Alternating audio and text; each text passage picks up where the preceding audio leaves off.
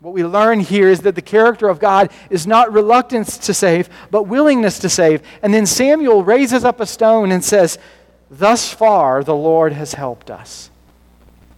That's not just supposed to be a historical monument so that people can someday look back and go, Oh, look what God did one time. Instead, to go, Thus far the Lord has helped us, and so now we are going to continue living and believing that He will help us. That stone of remembrance is actually supposed to be a calling it into the, the present. That God is the God who helps. There is no reluctance, no grudging help in Him.